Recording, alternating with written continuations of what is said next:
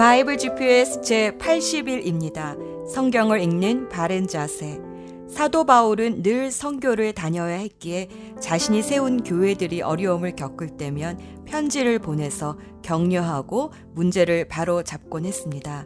교회들이 겪는 문제는 지역마다 참 다양했습니다. 하지만 그의 대답은 항상 같았습니다.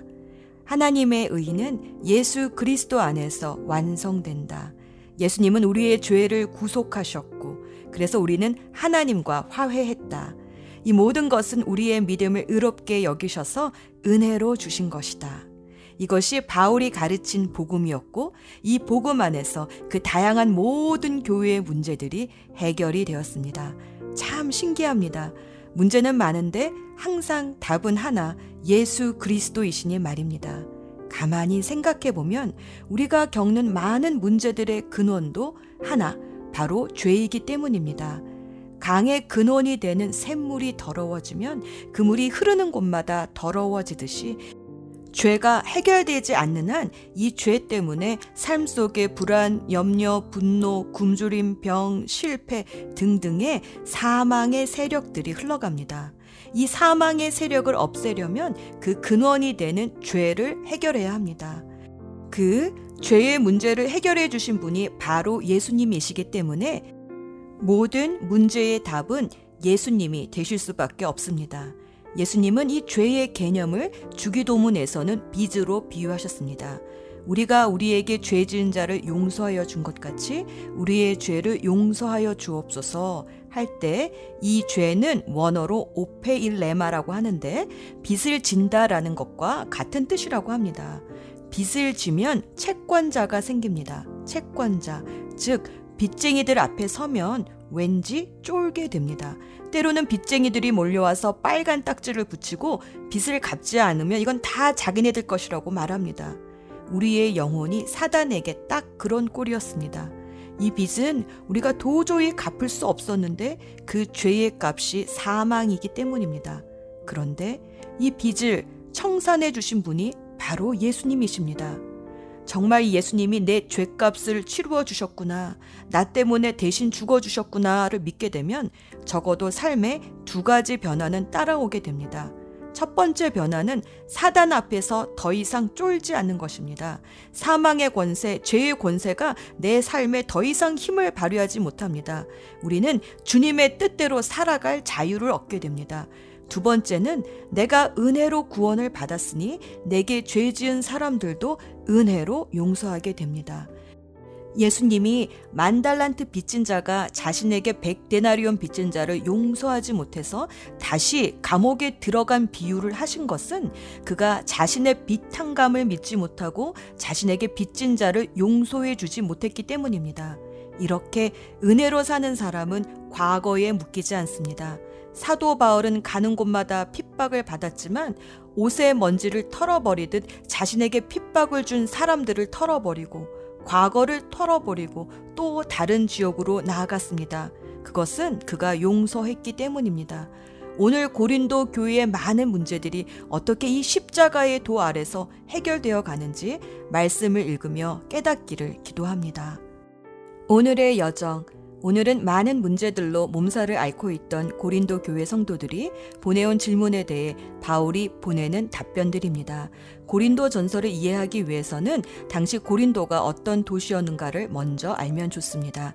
고린도는 1세기에 이미 인구 60만이 넘는 거대 도시였는데 이는 로마에 의해 다시 건설된 신도시로서 올림픽이 열리는 스포츠 도시였을 뿐 아니라 당시 아프로디테 신전을 중심으로 여창, 남창들로 넘쳐나서 공식적인 성매매가 이루어지는 쾌락의 도시였고 무역항이다 보니 물질적으로 또 풍요한 도시 도시였기 때문입니다.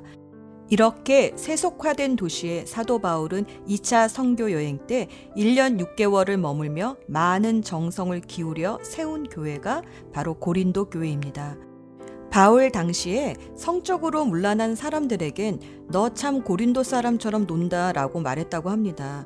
그래서인지 고린도 교회 성도들도 계모와 같이 사는 성도가 있질 않나, 여전히 신창과 성관계를 하는 교인이 있지를 않나, 성적으로 문제가 참 많았습니다. 그래서 사도 바울은 부부의 침실 관계에서부터 이혼, 독신, 재혼의 문제까지 구체적으로 말해줍니다. 또 고린도에서는 결혼한 부인들은 머리에 수건을 둘렀으나 신창이나 여자 노예들은 머리에 수건을 쓰지 않거나 머리를 깎음으로 표식을 했다고 합니다.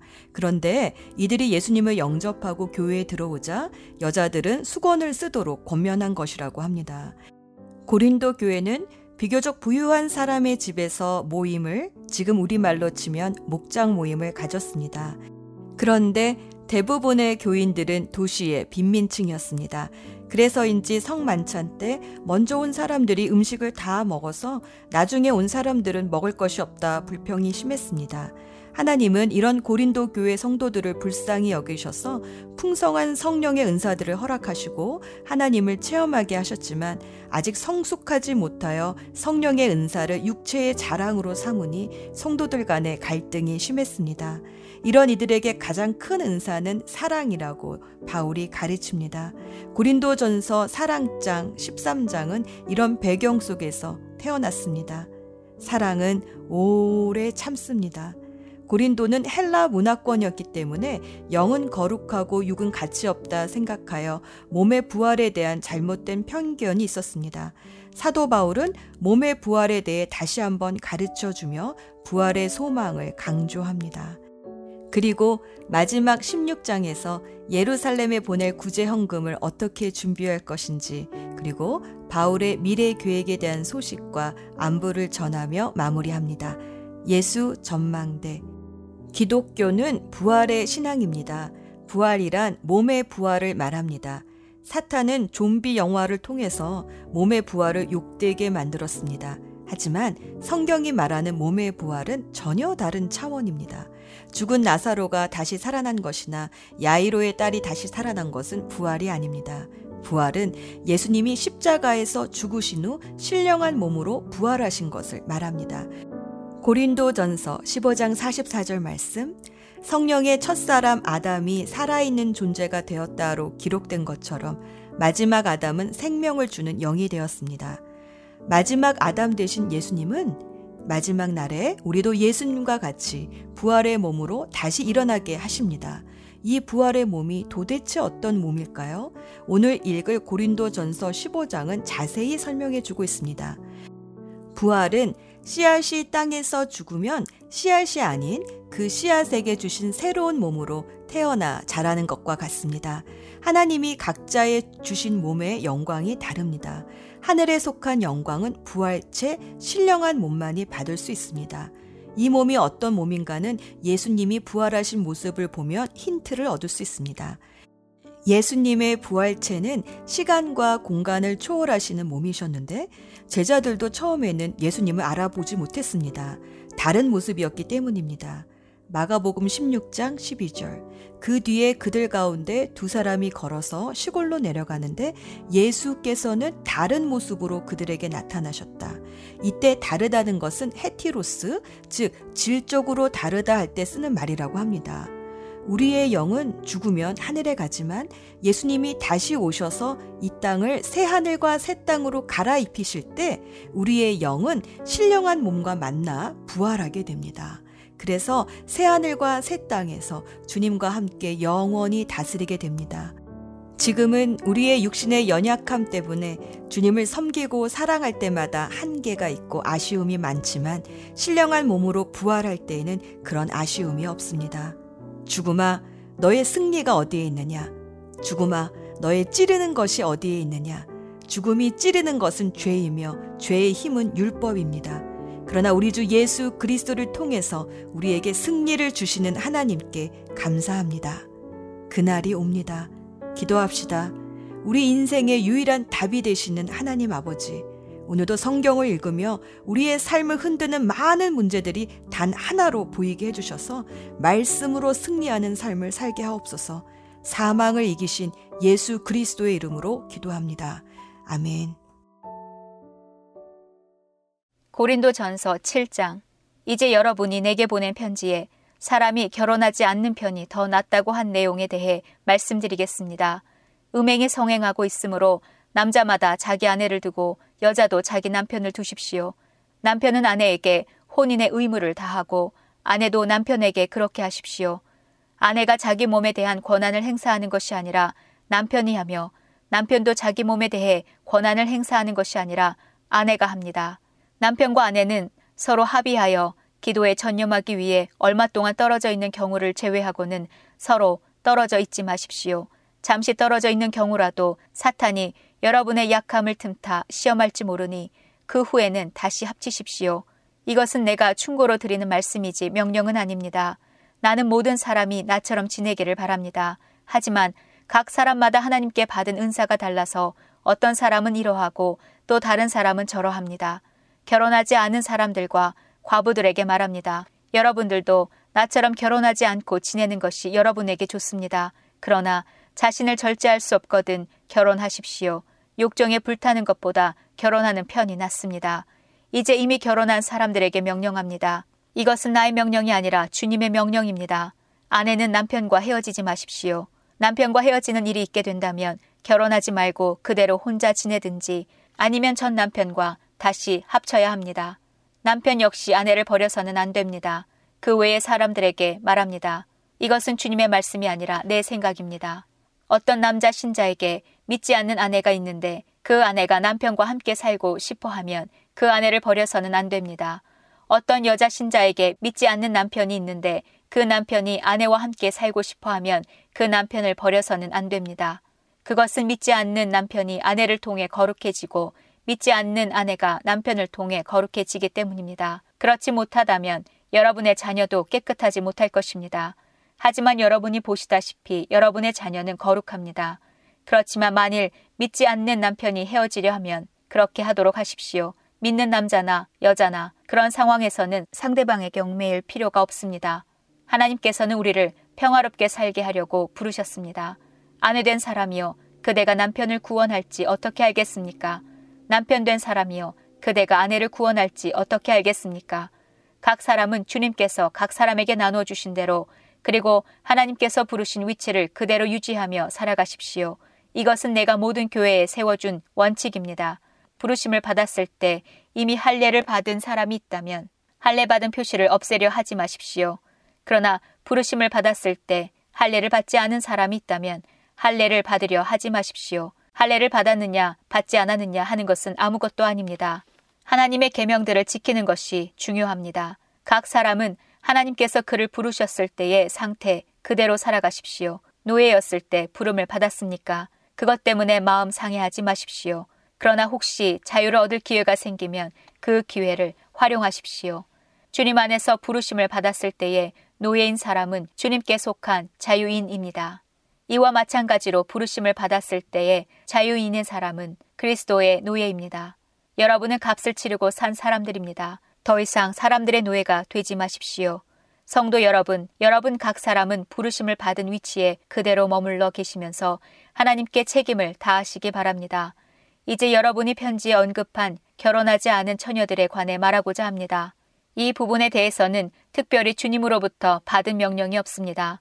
하지만 나는 주님의 자비하심을 힘입어 믿을 만한 사람이 되어 의견을 제시하고자 합니다. 현재 겪고 있는 위기를 생각하면 결혼하지 않은 사람은 현재대로 지내는 것이 더 좋다고 생각합니다. 아내가 있는 사람이 있습니까? 아내와 헤어지려 하지 마십시오. 아내와 헤어졌습니까? 아내를 구하려고 하지 마십시오. 그러나 여러분이 결혼한다고 해도 죄를 짓는 것은 아닙니다. 처녀가 결혼한다고 해도 죄를 짓는 것은 아닙니다. 다만 결혼한 뒤에는 이 세상에서 겪는 환란을 맞이하게 될 것입니다. 나는 여러분을 아껴서 이런 말을 하였습니다. 성도 여러분, 내가 하고자 하는 말은 이렇습니다. 시간이 얼마 남지 않았습니다. 지금부터는 아내가 있는 사람들은 아내가 없는 사람처럼 사십시오. 우는 사람은 울지 않는 사람처럼, 기쁨에 넘친 사람은 기쁘지 않은 사람처럼, 물건을 사는 사람은 자기가 산 것을 가지고 있지 않은 사람처럼 사십시오. 세상 물건을 쓰는 사람은 그것들에 마음이 빼앗기지 않은 사람처럼 사십시오. 그것은 이 세상의 현재 모습이 지나가고 있기 때문입니다. 나는 여러분이 마음 쓰는 것 없이 살기를 바랍니다. 결혼하지 않은 남자는 어떻게 하면 주님을 기쁘시게 할까 하고 주님의 일에 마음을 씁니다.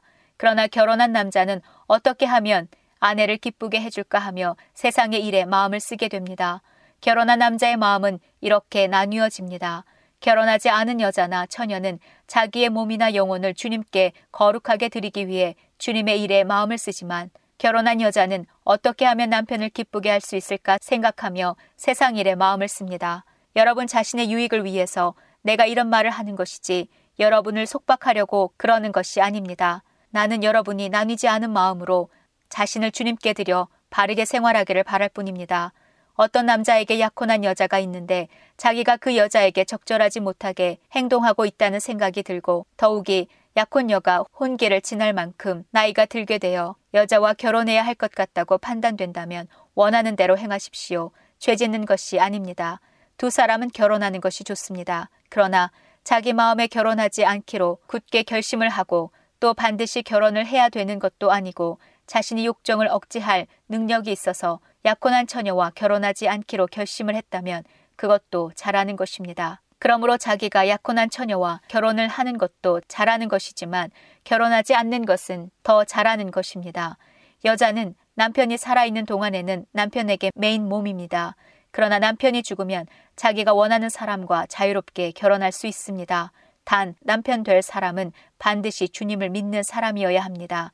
이것은 내 판단입니다만 그런 여자는 재혼하지 않고 혼자 지내는 것이 더 행복할 것 같습니다. 나에게도 하나님의 성령이 있다고 생각합니다. 고린도 전서 8장 이제 우상에게 제물로 바치는 음식을 먹는 문제에 대해 말씀드리겠습니다. 여러분이 우리는 다 지식이 있다고 주장하는 것을 우리는 알고 있습니다. 그러나 지식은 교만하게 하고 사랑은 덕을 세운다는 사실입니다. 어떤 사람이 자기가 무엇인가 안다고 생각하면 그 사람은 마땅히 알아야 할 것을 아직은 모르고 있는 사람입니다. 그러나 그 사람이 하나님을 사랑하면 하나님께서도 그 사람을 알아주십니다. 이제 우상에게 제물로 바친 음식을 먹는 문제에 대해 이야기해 봅시다. 우리는 세상에서 우상이란 아무것도 아니며 하나님은 오직 한 분뿐이라는 사실을 알고 있습니다. 하늘에나 땅에나 신이라고 불리는 존재가 많이 있고 사실 많은 신이 있으며 많은 주가 있지만 우리에게는 아버지가 되시는 하나님 한 분만 계십니다. 만물이 그분에게서 나왔고 우리는 그분을 위해 살고 있습니다. 또 주 예수 그리스도도 한 분만 계십니다. 만물이 그분 때문에 창조되었고 우리도 그분 때문에 살고 있습니다. 그런데 누구나 이러한 진리를 아는 것은 아닙니다. 사람들 중에는 아직도 우상을 숭배하는 습관이 남아 있어서 우상에 바친 음식을 먹을 때 그것이 우상에 바친 음식이라고 생각하며 먹는 사람들이 있습니다. 그 사람들의 양심은 약해졌고 더럽혀졌습니다. 그러나 우리를 하나님께 가까이 나아가게 하는 것은 음식이 아닙니다. 음식을 먹지 않는다고 해서 손해되는 것은 아니며 음식을 먹는다고 해서 더 이루어지는 것도 아닙니다. 그렇지만 여러분에게 있는 자유를 행사할 때 그것이 믿음이 약한 성도들에게 걸림돌이 되지 않도록 주의하십시오. 지식이 있다는 여러분이 우상의 신전에서 음식을 먹고 있는 것을 믿음이 약한 성도가 본다면 그가 용기를 얻어 그 사람처럼 우상의 제물로 바친 음식을 먹지 않겠습니까? 이렇게 되면 믿음이 약한 성도는 여러분의 지식 때문에 망하게 되는 것입니다. 그리스도께서는 바로 그 성도를 위해 죽으셨습니다. 이런 식으로 여러분의 동료 성도들에게 죄를 짓고 그들의 약한 양심에 상처를 준다면 여러분은 그리스도께 죄를 짓는 것입니다. 그러므로 내가 먹는 음식 때문에 내 동료 성도들이 걸려 넘어지게 되면 그 사람이 걸려 넘어지지 않도록 하기 위해 나는 평생 고기를 먹지 않을 것입니다. 고린도 전서 9장. 내가 자유인이 아니란 말입니까? 내가 사도가 아니란 말입니까? 내가 우리 주 예수님을 보지 못했단 말입니까? 여러분 자신이 내가 주님 안에서 일한 수고의 열매가 아닙니까? 내가 다른 사람들에게는 사도가 아닐지라도 여러분에게는 확실한 사도입니다. 왜냐하면 여러분이 주님 안에서 나의 사도직을 인정해 주었기 때문입니다. 나를 비판하는 사람들에게 나의 입장을 이렇게 밝힙니다. 우리에게 먹고 마실 권리가 없습니까? 다른 성도들과 주님의 동생들과 개바가 그런 것처럼 우리는 신자인 아내를 데리고 다닐 권리가 없습니까? 나와 바나바만 생계를 위해 일해야 한단 말입니까? 자기가 비용을 대가면서 군대 생활을 하는 사람이 어디에 있습니까? 포도 농사를 지으면서 그 포도원에서 나는 포도를 따먹지 않는 농부가 어디 있으며 양을 기르면서 거기서 나는 젖을 마시지 않는 사람이 또 어디에 있습니까? 내가 사회에서 일어나는 일만 가지고 이렇게 말하는 것은 아닙니다. 율법에도 이런 말이 있지 않습니까? 모세의 율법에 이같이 기록되어 있습니다. 곡식을 타작하는 소의 입에 망을 씌우지 마라. 하나님께서 소를 생각해서 이 말씀을 하신 줄 아십니까? 아니면 우리 모두를 위한 말씀이겠습니까? 이 말씀은 우리를 위해 기록된 말씀이 분명합니다. 밭을 가는 사람은 당연히 어떤 소망을 가지고 밭을 갈며 곡식을 타작하는 사람이 대가를 기대하며 일하는 것은 당연합니다. 우리가 여러분에게 영적인 것을 뿌렸다면 우리가 여러분이 갖고 있는 물질을 거두어 드린다고 해서 지나치다고 할 수 있겠습니까? 다른 사람들이 여러분에게 이런 것을 요구하는 권리를 가졌다면 우리는 그럴 권리가 더 있지 않겠습니까? 그러나 우리는 이 권리를 행사하지 않았습니다. 오히려 우리는 그리스도의 복음에 방해가 되지 않기 위해 모든 것을 참았습니다. 여러분은 성전에서 일하는 사람들이 성전에서 나오는 음식을 먹으며 재단에서 봉사하는 사람들이 재단에 바친 것 중에 일부분을 나누어 가진다는 사실을 알지 못합니까? 이와 같이 주님께서도 복음을 전하는 사람들은 복음을 전하는 일로 생활하라고 정하셨습니다. 그러나 나는 이러한 권리를 하나도 사용하지 않았습니다. 그렇다고 해서 여러분이 나에게 그렇게 해주기를 바라서 이 편지를 쓰는 것은 아닙니다. 내가 가지고 있는 이러한 자부심을 빼앗기기보다는 차라리 굶어 죽는 편이 더 낫습니다. 내가 복음을 전한다 해도 자랑할 것이 없는 것은 그것이 내가 당연히 해야 하는 일이기 때문입니다. 만일 내가 복음을 전하지 않는다면 나에게 화가 내릴 것입니다. 만일 내가 자원해서 복음을 전한다면 당연히 보수를 받을 것입니다. 그러나 자원해서 하는 일이 아니라면 이것은 내게 맡기신 직무를 다하는 것일 뿐입니다. 그러면 내가 받을 상이 무엇입니까? 바로 이것입니다. 내가 복음을 전할 때 아무 대가도 받지 않고 전하는 것과 복음을 전하면서 나의 권리를 사용하지 않는 것입니다. 나는 자유인이며 어느 누구에게도 매어 있지 않습니다. 그러나 나는 되도록 많은 사람을 얻기 위해 스스로 많은 사람의 종이 되었습니다. 유대인들에게는 유대인들을 얻고자 유대인처럼 되었습니다. 율법 아래 있는 사람들을 대할 때는 비록 나 자신은 율법 아래 있지 않지만 그들을 얻기 위해 율법 아래 있는 사람처럼 되었습니다. 율법 없는 사람들에게는 비록 나 자신은 하나님의 율법을 떠난 사람이 아니라 그리스도의 율법 아래 있는 사람이지만 율법 없는 사람들을 얻기 위해 율법 없는 사람처럼 되었습니다. 믿음이 약한 사람들에게는 약한 사람들을 얻기 위해서 약한 사람이 되었습니다. 내가 모든 사람들에게 그들과 같이 된 것은 아무쪼록 모든 방법을 다하여 그들 중에 몇 사람이라도 구원하기 위해서였습니다. 나는 복음이 주는 복에 참여하기 위해 복음을 전하는 일이라면 무슨 일이든 하고 있습니다. 경기장에서 경주자들이 다 달려가지만 상을 받는 사람은 한 명뿐인 것을 알지 못하십니까? 이와 같이 여러분도 상을 받을 수 있도록 달리십시오.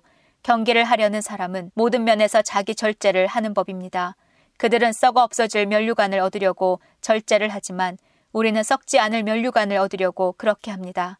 이처럼 나는 목표가 없는 사람처럼 달리지 않습니다. 나는 허공에다 주먹을 휘둘러 대는 사람처럼 싸우지 않습니다. 나는 내 몸을 쳐서 굴복시킵니다. 내가 다른 사람들에게는 복음을 전했으나 정작 나 자신은 자격 미달이 될까 두렵습니다.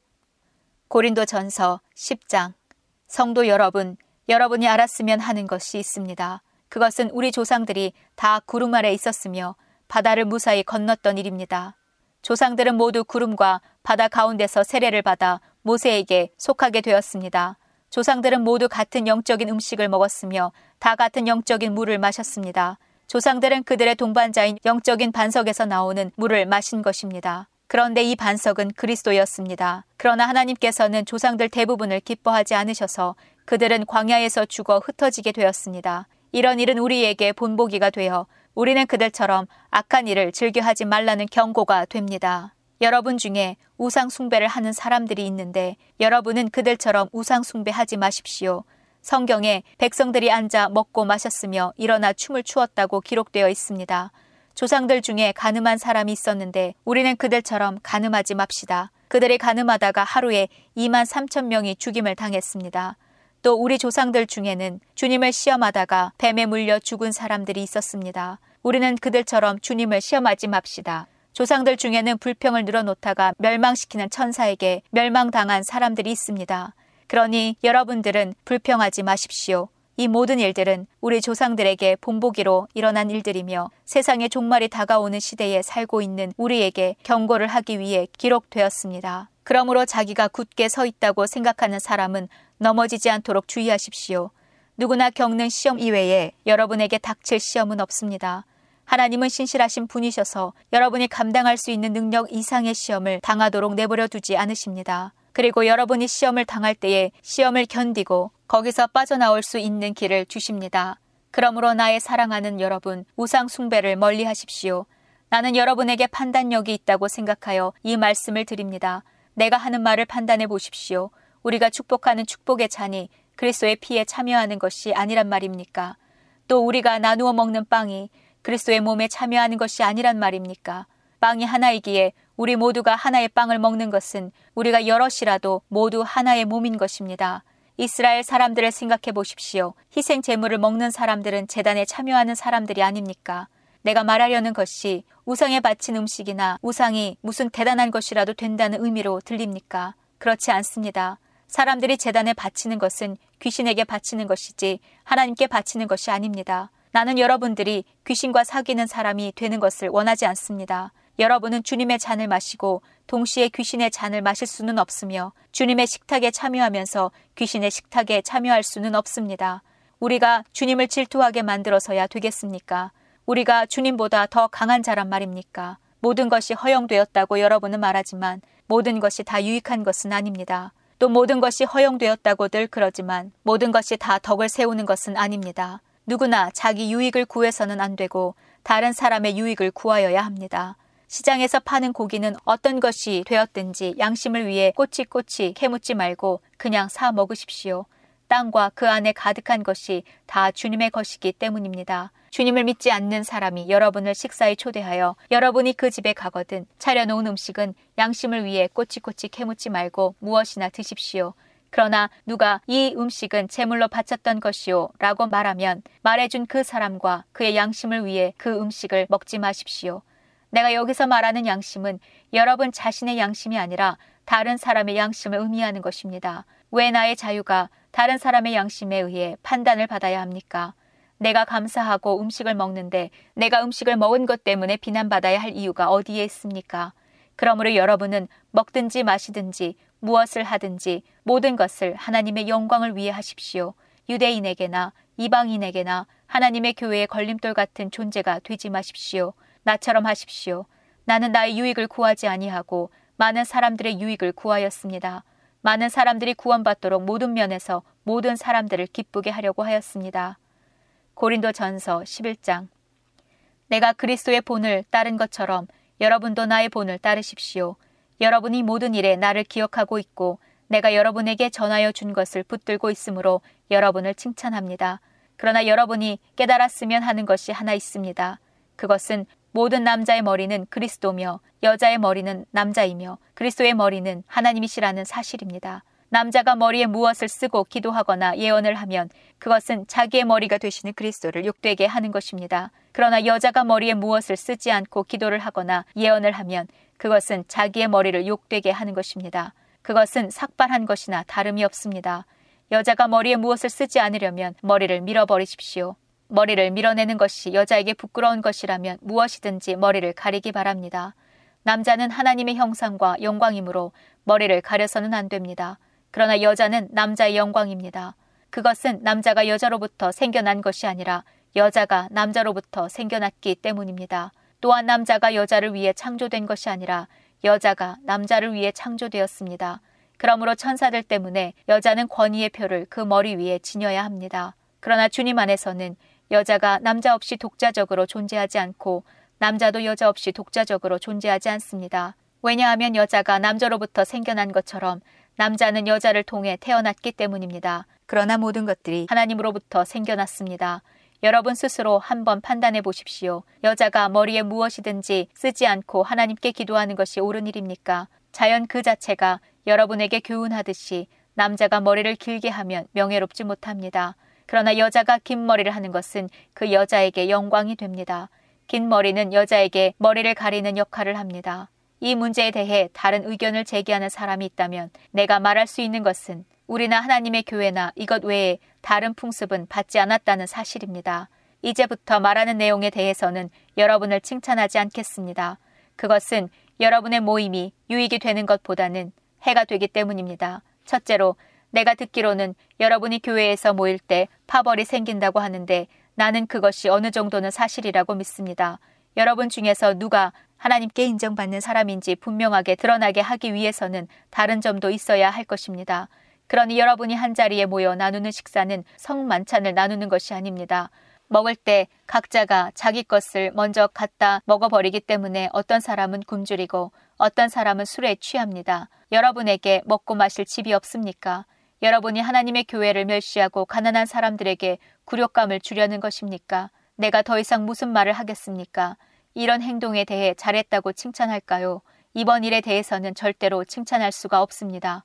내가 여러분에게 전해준 것은 주님께 받은 것입니다. 주 예수님께서 배반 당하시던 날 밤에 빵을 들고 감사 기도를 드리신 다음 빵을 떼시고 이렇게 말씀하셨습니다. 이것은 너희를 위한 내 몸이다. 나를 기억하면서 이것을 행하여라. 똑같은 방법으로 식사 후에 잔을 들고 말씀하셨습니다. 이 잔은 내 피로 세우는 새 언약이다. 이 잔을 마실 때마다 나를 기억하면서 이것을 행하여라. 여러분은 이 빵을 먹고 잔을 마실 때마다 주님이 오실 때까지 주님의 죽으심을 전하십시오. 그러므로 누구든지 합당하지 않은 태도로 빵을 먹거나 주님의 잔을 마시는 사람은 주님의 몸과 피를 범하는 죄를 짓는 것입니다. 각 사람은 자신을 점검한 후에 빵을 먹고 잔을 마셔야 합니다. 주님의 몸이라는 인식이 없이 먹거나 마시는 사람은 자기에게 내릴 하나님의 심판을 먹고 마시는 것입니다. 이런 이유로 여러분 중에는 약한 사람이나 아픈 사람이 많이 있고 죽은 사람들도 적지 않습니다. 우리가 자신을 분별하였더라면 심판을 받지 않았을 것입니다. 그러나 우리가 지금 주님에게서 심판을 받는 것은 세상과 함께 심판을 받지 않기 위해서입니다. 그러므로 나의 성도 여러분, 여러분이 먹으러 함께 모일 때 서로 기다리십시오. 배고픈 사람이 있으면 집에서 식사를 하도록 하십시오. 그래서 여러분이 모이는 것이 심판받는 모임이 되지 않기를 바랍니다. 이외의 다른 문제들은 내가 여러분에게 가서 알려드리겠습니다. 고린도 전서 12장. 성도 여러분, 나는 여러분이 성령께서 주시는 선물들에 대해 모르기를 원치 않습니다. 여러분은 이방인으로 있었을 때 말도 못하는 우상의 이끌림을 받았다는 사실을 아실 것입니다. 그러므로 여러분에게 알려드릴 것이 있습니다.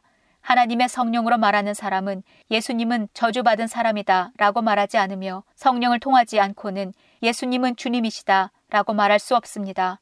선물은 다양하지만 성령은 같은 성령이십니다. 섬기는 일은 다양하지만 주님은 같은 주님이십니다. 일하는 것은 여러 가지이지만 모든 사람 속에서 모든 일을 하시는 분은 같은 하나님이십니다. 성령께서 각 사람에게 나타나신 것은 공동의 이익을 얻게 하려는 것입니다. 어떤 이는 성령으로부터 지혜의 말씀을, 다른 사람은 동일한 성령에게서 지식의 말씀을 받았습니다. 또 어떤 사람은 같은 성령으로부터 믿음을, 다른 사람은 병 고치는 능력을, 다른 사람은 기적을 행할 수 있는 능력을, 또 다른 사람은 예언을, 다른 사람은 영들을 구별할 수 있는 능력을, 또 다른 사람들은 다양한 언어로 말할 수 있는 능력을, 어떤 사람은 그 언어들을 통역할 수 있는 선물을 받았습니다. 이 모든 일은 한 분이신 같은 성령께서 하시는 일입니다. 성령께서는 그분이 원하시는 대로 각 사람에게 이런 것들을 나누어 주십니다. 몸은 하나이지만 많은 지체들이 있고 몸의 지체들이 많이 있지만 한 몸인 것처럼 그리스도도 그와 같습니다. 우리는 유대인이든지 그리스인이든지 종이든지 자유인이든지 모두 한 성령으로 세례를 받아 한 몸을 이루었고 모두 한 성령을 모시게 되었습니다. 몸은 하나의 지체가 아니라 많은 지체들로 이루어져 있습니다. 발이 나는 손이 아니므로 몸의 일부가 아니다 라고 말한다고 해서 발이 몸의 일부분이 아니라고 하겠습니까? 귀가 나는 눈이 아니므로 몸의 일부가 아니다 라고 말한다고 해서 몸의 일부분이 아니라고 하겠습니까? 온몸이 눈이라면 어떻게 듣겠습니까? 온몸이 귀라면 어떻게 냄새를 맡겠습니까? 그러나 사실 하나님께서는 그분이 원하시는 대로 몸 안에 각각 다른 기능을 하는 여러 지체를 두셨습니다. 모든 것이 하나의 지체뿐이라면 몸은 어디 있겠습니까? 그러나 지금 그런 것처럼 지체는 많아도 몸은 하나입니다. 눈이 손에게 너는 내게 필요 없어 라고 할 수 없으며 머리가 발에게 너는 내게 쓸데없어 라고 말할 수 없습니다. 이와는 반대로 몸에서 더 약해 보이는 부분이 오히려 요긴하며 몸에서 고귀하지 못하다고 생각하는 지체를 우리는 더욱 고귀하게 대하고 볼품없는 부분들을 더 품위 있게 꾸밉니다. 반면에 우리 몸 중에서 아름다워 보이는 부분들은 특별히 그럴 필요가 없습니다. 하나님께서는 몸의 지체들을 함께 모아 부족한 지체들에게 더욱 큰 영광을 주셨습니다. 그래서 우리 몸에 나님이 없게 하시고 몸의 여러 지체들이 서로 돌보며 살게 하셨습니다. 몸의 한 지체가 고통을 당하면 모든 지체가 함께 고통을 당하고 한 지체가 영광을 받으면 모든 지체가 함께 기뻐합니다. 여러분들은 그리스도의 몸이며 한 사람 한 사람은 그 몸의 지체입니다. 하나님께서 교회 안에 일할 사람들을 세우셨습니다. 첫째는 사도들이요, 둘째는 예언자들이요, 셋째는 교사들이요, 그 다음에는 기적을 행하는 사람들이요, 또한 병 고치는 능력이 있는 사람들이요, 다른 사람들을 도와주는 사람들이요, 또 지도력이 있는 사람들, 그리고 방언을 말하는 사람들입니다. 모든 사람이 다 사도이겠습니까? 모두가 예언자이겠습니까? 모두가 교사이겠습니까? 모든 사람이 기적을 행하는 사람이겠습니까? 또 모두가 병 고치는 능력이 있는 사람이겠습니까? 모두가 방언으로 말하는 사람이겠습니까? 모두가 방언을 통역하는 사람이겠습니까? 하지만 여러분은 더 큰 선물을 받도록 간절히 구하십시오. 이제 나는 여러분에게 가장 좋은 길을 보여드리겠습니다. 고린도 전서 13장. 내가 사람의 방언과 천사의 말을 하더라도 내게 사랑이 없다면 나는 울리는 종과 시끄러운 꽹과리와 다를 게 없습니다. 내가 예언하는 선물을 받고 모든 비밀과 모든 지식을 헤아리고 또 산을 옮길 만한 믿음을 가지고 있다 하더라도 내게 사랑이 없다면 나는 아무것도 아닙니다. 내가 내 모든 재산을 나누어 주고 내 몸을 불사르게 내어준다 하더라도 사랑이 없으면 내가 얻는 것은 아무것도 없습니다. 사랑은 오래 참습니다. 사랑은 친절합니다. 사랑은 시기하지 않습니다. 사랑은 자랑하지 않습니다. 사랑은 교만하지 않습니다. 사랑은 무례히 행동하지 않습니다. 사랑은 자기 유익을 구하지 않습니다. 사랑은 쉽게 성내지 않습니다. 사랑은 원한을 품지 않습니다. 사랑은 불의를 기뻐하지 않고 진리와 함께 기뻐합니다. 사랑은 모든 것을 덮어주며 모든 것을 믿으며 모든 것을 소망하며 모든 것을 견뎌냅니다. 사랑은 영원합니다. 예언은 있다가도 없고 방언도 있다가 그치며 지식도 있다가 사라질 것입니다. 우리가 지금은 부분적으로 알며 부분적으로 예언하지만 완전한 것이 오면 부분적인 것은 사라지게 될 것이기 때문입니다. 내가 어렸을 때는 말하는 것이 어린아이와 같고 생각하는 것이 어린아이와 같고 깨닫는 것이 어린아이와 같았지만 어른이 되어서는 유치한 것들을 버렸습니다.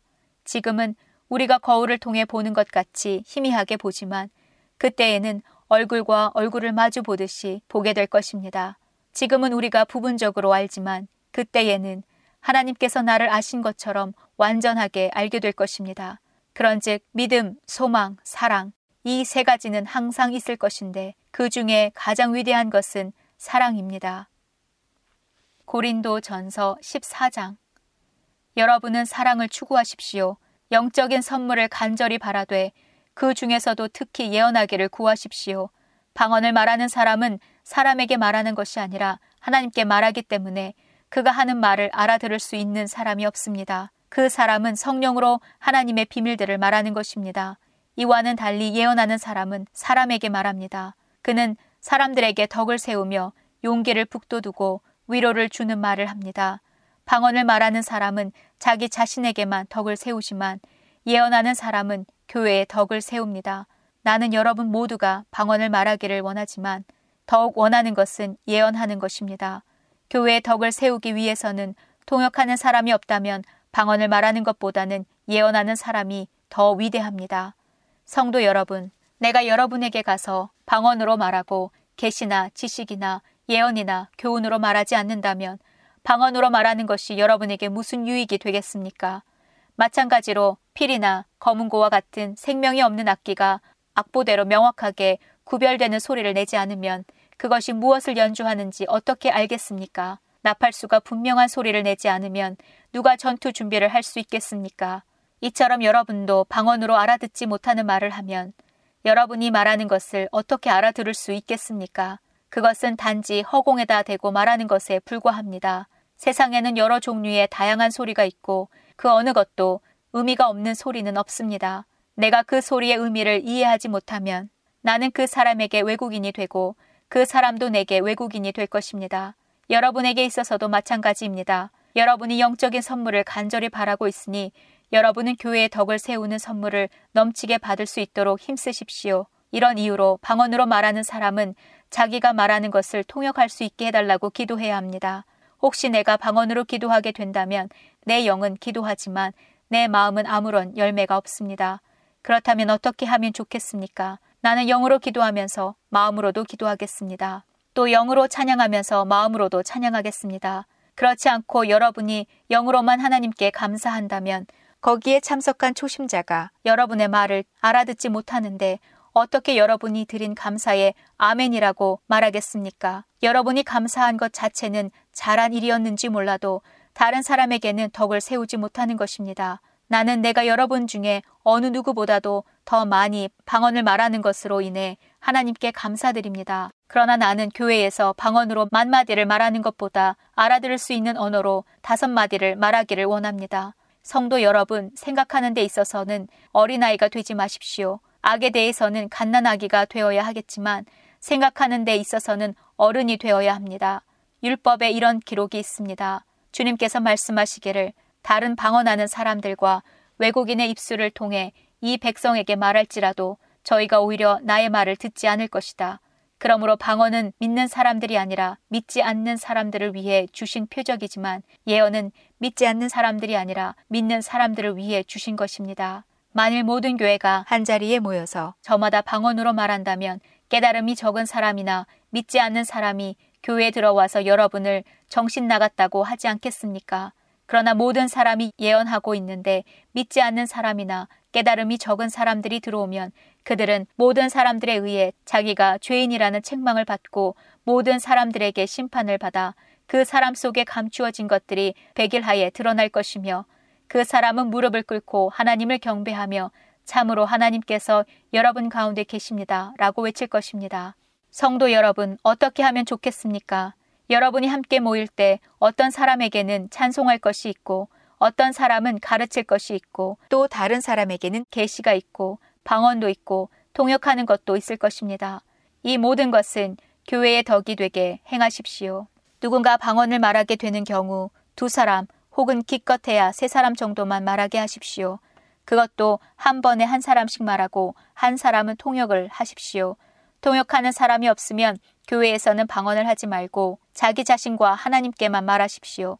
예언하는 사람의 경우에는 두세 명이 말하고 다른 사람은 그들이 말하는 것을 분별하도록 하십시오. 그러나 만일 앉아 있는 다른 사람에게 계시가 내리면 먼저 예언하던 사람은 예언을 그쳐야 합니다. 이래야 여러분 모두가 차례대로 예언할 수 있게 되어 모든 사람들이 교훈과 격려를 받게 됩니다. 예언자들의 영은 예언자들의 자기의 절제에 의해 통제를 받습니다. 하나님은 무질서의 하나님이 아니라 평화의 하나님이십니다. 성도들의 모든 교회에서 그렇게 하듯이 여자는 교회에서 말없이 있어야 합니다. 여자들이 말하는 것은 허락되지 않습니다. 율법에서 말하듯이 여자들은 복종해야 합니다. 혹시 배우고 싶은 것이 있으면 집에서 자기 남편들에게 물어보십시오. 여자가 교회에서 말하는 것은 여자 자신에게 부끄러운 일입니다. 하나님의 말씀이 여러분에게서 나왔습니까? 아니면 하나님의 말씀이 여러분에게만 내렸습니까? 누구든지 자기를 예언자나 영적인 선물을 받은 자로 생각하는 사람이 있으면 내가 여러분에게 쓴 것이 주님의 계명이라는 것을 명심하십시오. 이러한 사실을 인정하지 않는 사람은 자신도 인정받지 못할 것입니다. 그러므로 나의 성도 여러분, 예언하기를 간절히 바라십시오. 그리고 방언으로 말하는 것을 막지 마십시오. 다만 모든 것을 적당하게 하고 질서 있게 하십시오. 고린도 전서 15장 성도 여러분, 내가 여러분에게 전파한 복음에 대해 여러분에게 알려드리려고 합니다. 여러분이 받아 그 안에 굳게 선 복음 말입니다. 내가 여러분에게 전파한 말씀을 굳게 붙들고 헛되이 믿지 않으면 여러분이 이 복음으로 구원을 얻습니다. 내가 받은 가장 중요한 것을 여러분에게 전해 주었습니다. 그리스도께서 성경에 기록된 대로 우리 죄를 위해 죽으신 것과 장사 지낸 바 되었다가 성경에 기록된 대로 3일 만에 다시 살아나셨다는 것과 그리고는 베드로에게 나타나시고 그 후에 열두 제자에게 나타나시고 그 후에 한 번에 500명이 넘는 사람들에게도 나타나셨다는 사실입니다. 그 사람 중에는 이미 죽은 사람들도 있지만 대부분은 아직도 살아 있습니다. 그 후에 야고보에게 그 다음에 모든 사도들에게 나타나시고 맨 마지막으로 조사나와 같은 나에게도 나타나셨습니다. 나는 모든 사도들 중에서 가장 작은 사람입니다. 나는 과거에 하나님의 교회를 핍박했던 사람이기 때문에 사도라고 불릴 자격이 없습니다. 그러나 지금의 나는 하나님의 은혜로 된 것이므로 내게 베푸신 그분의 은혜가 헛되지 않습니다. 나는 다른 사도들보다 더 열심히 일하였습니다. 그러나 그 일은 내가 한 것이 아니라 나와 함께 하시는 하나님의 은혜로 한 것입니다. 내가 되었든지 아니면 그 사람들이 되었든지 간에 우리가 전파한 복음은 이런 내용이고 여러분은 이것을 믿었습니다. 그리스도께서 죽은 자들 가운데서 다시 살아나셨다고 우리가 전파하는데 여러분 중에서 죽은 자들의 부활이 없다고 말하는 사람이 있는 것은 어찌 된 일입니까? 죽은 자들의 부활이 없다면 그리스도께서도 다시 살아나지 못하셨을 것입니다. 그리고 그리스도께서 다시 살아나지 못하셨다면 우리가 전파한 복음도 헛되며 여러분의 믿음도 헛될 것입니다. 그뿐만이 아닙니다. 우리는 하나님께서 그리스도를 다시 살리셨다고 그분에 대해 증언했으니 하나님에 대해 거짓 증언한 사람들로 판명될 것입니다. 죽은 자들이 다시 살아나지 못한다면 하나님께서 그리스도를 다시 살리지 않았을 것입니다. 참으로 죽은 자들이 다시 살아나는 일이 없다면 그리스도께서도 다시 살아나지 못했을 것입니다. 그리고 그리스도께서 살아나지 않으셨다면 믿음은 공허한 것이 될 뿐더러 여러분은 여전히 죄 가운데 있을 것입니다. 그렇게 되면 그리스도를 믿다가 죽은 사람들도 멸망했을 것입니다. 우리가 그리스도 안에서 소망하는 것이 이 세상 삶에 그친다면 우리는 이 세상 어느 누구보다도 불쌍한 사람들일 것입니다. 그러나 이제 그리스도께서 죽은 자들 가운데서 다시 살아나 잠자는 자들의 첫 열매가 되셨습니다. 죽음이 한 사람을 통해 온 것처럼 죽은 자들의 부활도 한 사람을 통해 옵니다. 아담 안에서 모든 사람이 죽은 것 같이 그리스도 안에서 모든 사람이 생명을 얻게 될 것입니다. 하지만 각각 차례가 있습니다. 첫 열매이신 그리스도께서 먼저요. 그 다음에는 그리스도께서 재림하실 때 그리스도께 속한 사람들입니다. 그리고 나서 그리스도께서 모든 권력과 모든 권세와 능력을 멸하고 나라를 하나님 아버지께 돌려드릴 마지막 때가 올 것입니다. 그리스도께서는 모든 원수를 자기의 발 아래 두실 때까지 당연히 왕노릇 해야 합니다. 그리스도께 멸망받을 마지막 원수는 죽음입니다. 성경에 하나님께서 모든 것을 그분의 발 아래 복종시키셨다라고 기록되어 있습니다. 여기서 모든 것을 그분의 발 아래 복종시킨다고 할 때는 모든 것을 그리스도 아래 두신 하나님 자신은 그 안에 포함되지 않는다는 것이 분명합니다. 하나님께서 모든 것을 하나님의 아들 아래 복종시킬 때는 아들 자신도 모든 것을 자기 아래 두신 아버지께 복종할 것입니다.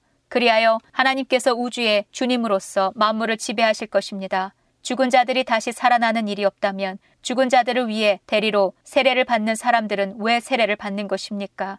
죽은 사람들이 도무지 살아나지 않는다면 그 사람들이 죽은 자들을 위해 세례를 받는 이유는 무엇입니까? 우리의 경우는 어떻습니까?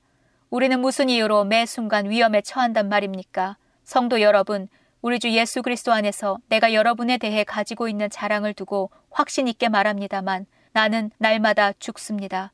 내가 에베소에서 사나운 짐승들과 싸운 것이 단순히 인간적인 이유에서였다면 내가 얻은 것이 무엇이겠습니까? 죽은 자들이 다시 살아나는 일이 없다면 먹고 마시자 내일이면 죽을 목숨이라고 하지 않겠습니까? 속지 마십시오. 나쁜 친구를 사귀면 좋은 습관도 나쁘게 됩니다. 정신을 똑바로 차리고 죄 짓지 마십시오. 여러분 중에 하나님에 대해 무지한 사람들이 덜어 있어서 여러분이 부끄러운 줄을 알라고 이 말을 하는 것입니다. 그러면 죽은 자들이 어떻게 다시 살아나며 또 그들은 어떤 몸으로 나오게 되느냐라고 묻는 사람이 있을 것입니다. 참으로 어리석습니다. 여러분이 뿌리는 씨는 죽지 않으면 살아나지 못합니다. 여러분이 뿌리는 것은 다 자란 몸이 아니라 밀이든 그 밖에 다른 곡식이든 단지 그 씨일 뿐입니다. 그러나 하나님께서는 그분의 계획대로 뿌린 것에 몸을 주시며 씨앗 하나하나에 각각 알맞는 몸을 주십니다. 모든 육체가 똑같지는 않습니다. 사람의 육체가 있고 동물의 육체가 있으며 새의 육체가 있고 물고기의 육체가 있습니다. 또한 하늘에 속한 몸만 있는 것이 아니라 땅에 속한 몸도 있습니다. 그러나 하늘에 속한 영광과 땅에 속한 영광이 각각 다릅니다. 해와 달과 별의 영광이 각각 다르고 별들 사이에서도 그 영광은 각기 다릅니다.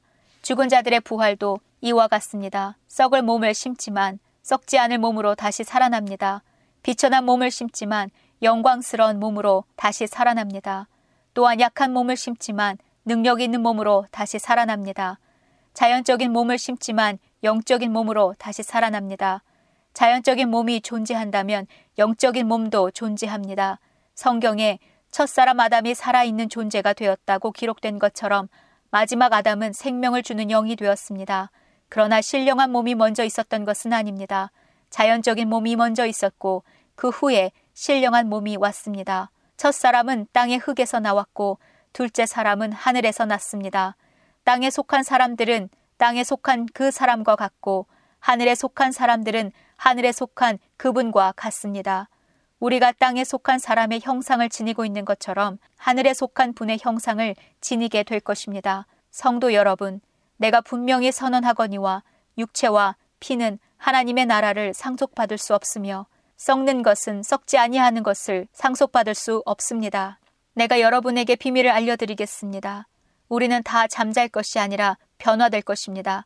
마지막 나팔 소리가 울릴 때 눈 깜짝할 사이에 죽은 자들이 썩지 않을 몸으로 다시 살아나며 우리는 변화될 것입니다. 썩을 몸은 반드시 썩지 않을 몸을 입어야 하며 죽을 몸은 죽지 않을 몸을 입어야 합니다. 썩을 몸이 썩지 않을 몸을 입고 죽을 몸이 죽지 않을 몸을 입게 되면 승리가 죽음을 삼켜버렸다고 기록된 말씀이 사실로 드러나게 될 것입니다. 죽음아, 너의 승리가 어디 있느냐? 죽음아, 너를 찌르는 것이 어디 있느냐? 죽음이 찌르는 것은 죄이며 죄의 힘은 율법입니다. 그러나 우리 주 예수 그리스도를 통해 우리에게 승리를 주신 하나님께 감사합니다. 그러므로 나의 사랑하는 성도 여러분, 굳게 서서 흔들리지 말고 항상 주님의 일을 위해 자신을 들이십시오. 주님을 위해 일한 여러분의 수고는 결코 헛되지 않는 것임을 기억하시기 바랍니다. 고린도 전서 16장 이제 성도들을 돕기 위한 헌금에 대해 말하고자 합니다. 내가 갈라디아의 여러 교회에게 지시한 대로 여러분도 그렇게 하십시오. 여러분은 매주 첫날 각자 할 수 있는 대로 자기 수입에 따라 얼마씩을 저축해 두십시오. 그리하여 내가 여러분에게 갈 때 헌금을 하느라고 마음 쓰는 일이 없게 하십시오. 내가 그곳에 가게 되면 여러분이 인정하는 사람에게 내가 소개장을 주어 그가 여러분이 모은 선물을 예루살렘으로 가져가게 하겠습니다. 만일 나도 가는 것이 더 좋다면 그들은 나와 함께 갈 것입니다. 나는 마케도니아에 갈 일이 있으니 그곳에 들렸다가 여러분에게 가려고 합니다. 여러분에게 가면 나는 얼마 동안 여러분과 함께 지낼 것 같습니다. 어쩌면 그곳에서 겨울을 날지도 모르겠습니다. 그런 뒤에 다음 목적지가 어디든지 간에 여러분이 그리로 나를 보내주시기 바랍니다.